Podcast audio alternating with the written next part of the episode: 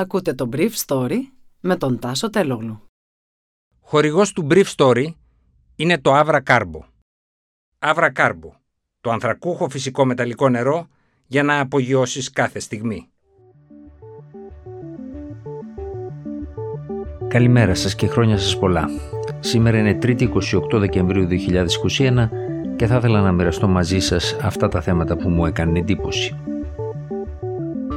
Αναμενόμενα μέτρα για μισό ίσως και ένα μήνα τον Ιανουάριο ενώ ο Γκίκας Μαγιορκίνης προβλέπει 12.000 κρούσματα ακόμα και για σήμερα. Μείωση του αριθμού των διασωληνωμένων και των θανάτων. Καμία προνοία για τους εργαζόμενους στις κρίσιμες υποδομές που πιθανά θα μολυνθούν από την μικρότερη νοσηρότητα μετάλλαξη όμικρον. Μικρότερες καραντίνες για εργαζόμενους σε νοσοκομεία, μεταφορές και εκπαίδευση – Η συζήτηση του Πρωθυπουργού με μια σειρά υπουργών και ειδικών χθες για τα μέτρα συνέκλυναν με τα συμπεράσματα της Επιτροπής των Επιδημιολόγων για τον περιορισμό των δραστηριοτήτων της νύχτας μετά τις 3 Ιανουαρίου. Η πολιτική δεν ήθελε να μπουν περιορισμοί στην εστίαση, αλλά τελικά οι ειδικοί έβαλαν περιορισμούς με τα τραπέζια να φτάνουν μέχρι τους έξι πελάτες. Ανηφορικά με τη διασκέδαση είπα αργότερα, ο Υπουργός Υγείας κ. Πλεύρης και την εστίαση θα υπάρχει ωράριο λειτουργίας έως τις 12 η ώρα τη νύχτα και παράλληλα δεν θα επιτρέπεται διασκέδαση για όρθιους ενώ στα τραπέζια θα μπορούν να κάθονται έως 6 άτομα και παράλληλα θα υπάρξουν και μετρικές αποστάσεις. Δεν είναι τυχαίο, συνέχισε ο κύριο Πλεύρης, ότι σχεδόν το 75% των κρουσμάτων είναι σε ηλικίες 18 ετών έως 59 με κυρίαρχη αναφορά στην ηλικία 18-30 ετών, ενώ ένα 20% περίπου στην ηλικία κάτω των 18 ετών και μόλις 6% στις ηλικίες άνω των 60 ετών. Μάλιστα σε αυτές τις ηλικίες έχει γίνει αναμνηστική δόση σε ποσοστό σχεδόν 90%, γεγονός που μας κάνει να είμαστε αισιόδοξοι ως προς την πίεση του Εθνικού Συστήματος Υγείας.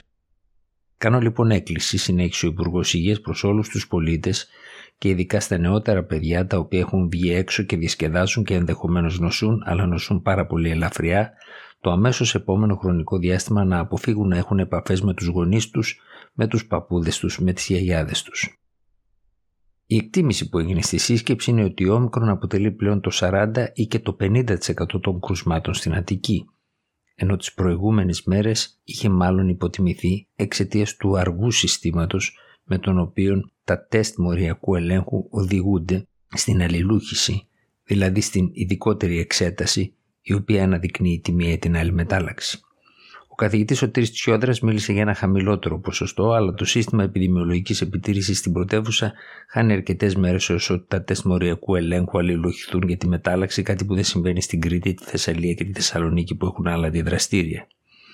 Στη σύσκεψη έγινε σαφές ότι τα μέτρα που αποφασίζονται για δύο εβδομάδες τον Ιανουάριο πιθανόν θα διαρκέσουν όλο το μήνα καθώς αναμένεται κλιμάκωση και όχι αποκλιμάκωση της πανδημίας.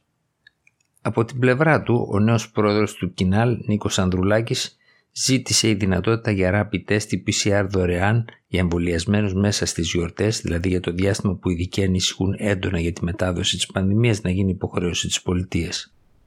Ζήτησε ακόμα για τους ανεμβολίαστου που εργάζονται στα καταστήματα λιανικής πώλησης και εστίασης υποχρεωτικό μοριακό έλεγχο. Για τα μέσα μαζικής μεταφοράς, περισσότερες ασπίδες προστασίας και στοχευμένα μέτρα για την προστασία των εργαζομένων και επιβατών. Επέκταση υποχρεωτικότητα του εμβολιασμού για τους δημόσιους λειτουργούς και μάλιστα για εκείνους που έρχονται σε επαφή με τους πολίτες.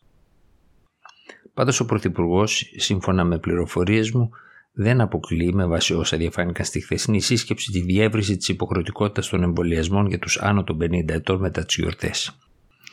Σύμφωνα με στοιχεία μου, χθες 131.000 άτομα άνω των 60 ετών δεν είχαν εμβολιαστεί και σε αυτούς αποφασίστηκε ότι από σήμερα θα σταλεί SMS που θα τους προτρέπει να το κάνουν.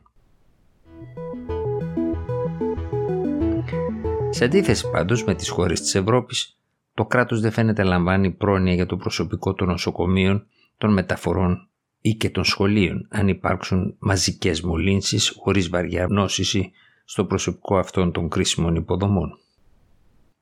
Για τα νοσοκομεία έχει προταθεί να δημιουργηθούν νοσοκομεία COVID, όπου θα μπορούν να υπηρετούν γιατροί και νοσηλευτές ασυμπτωματικοί που δεν θα χρειάζεται να μπαίνουν καραντίνα 10 ή 14 μέρες, αλλά ίσως 5 έως 7 ημέρες όπως προτείνεται σήμερα να ισχύσει σε κάποιες χώρες της Δυτικής Ευρώπης και της Βόρειας Αμερικής. Ασαφές παραμένει τι θα γίνει αν προκύψουν μαζικές μολύνσεις σε εκπαιδευτικό προσωπικό και σε μέσα μαζικής μεταφοράς όπως το μετρό και τα λεωφορεία. Ήταν το Brief Story για σήμερα 3η 28 Δεκεμβρίου 2021.